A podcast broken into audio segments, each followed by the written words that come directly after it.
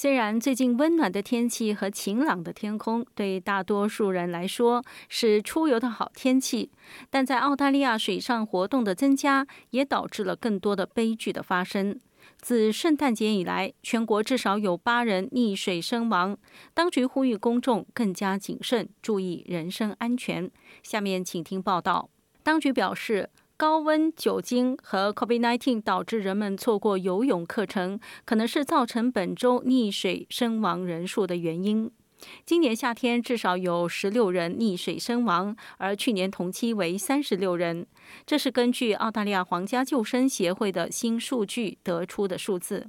新南威尔士州州长多米尼克·佩洛特向澳大利亚人发出了以下信息：What we've seen over the last three days is over 600 rescues. In context, we generally have around 4,000 per year. So 600.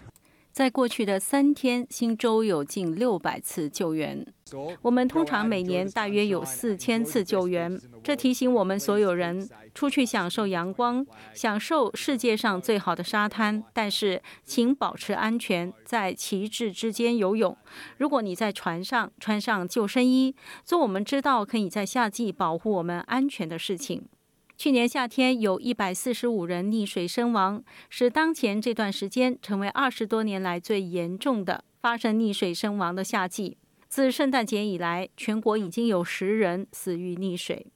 高温使人们容易疲劳、中暑，并产生其他的并发症。在节礼日，一名三十多岁的男子带着他的狗在水中玩耍时，可能发生了医疗事故。从奥尔伯里沃东家附近的休谟湖被救出，当时已经失去了知觉。新南威尔士州冲浪救生组织的史蒂夫·皮尔斯说：“酒精是假日溺水的另一个罪魁祸首。” Over the festive period, it's so important to remember that alcohol and water do not mix and 在节日期间，记住酒精和水不能混合是非常重要的。在海岸线上，我们看到很多与酒精有关的事件。我们认为在内陆也会发生类似的事情。受近期洪水的影响，今年夏天大约百分之五十的溺水事件发生在内陆水道。维州救生组织的凯恩·特雷洛尔表示，由于错过了游泳和泳池安全课程，Coffee 限制措施可能也和溺水事件有关。他还表示，限制进入游泳池也可能影响了经验丰富的游泳者。新南威尔士州冲浪救生协会主席乔治·谢尔斯向澳大利亚人发出了这样的信息。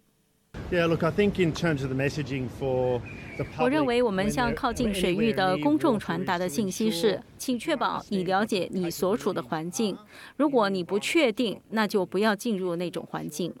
荆州救护车在四天内对四十起与水有关的事件做出了反应。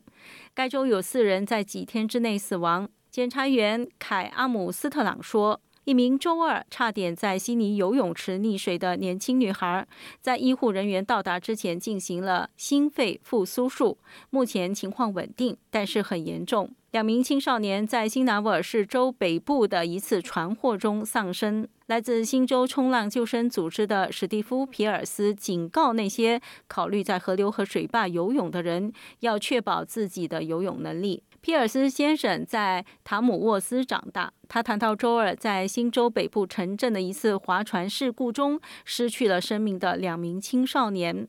I'm actually a Tamworth boy as well, so um, and I know the area very well. 我也是在塔姆沃斯长大的，所以我对这个地区非常了解。这是一个非常悲惨的事件。我可以想象男孩们在那里做了什么。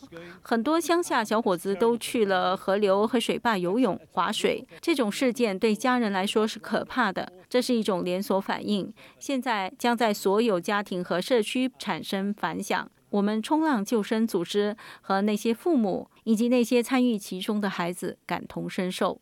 一名在圣诞节失踪的台湾男子的尸体已从西澳一个废弃矿区的湖中找到。周日下午，这名三十三岁的男子在珀斯以南约两百公里处的科里附近的一个废弃的矿场边上的湖失踪。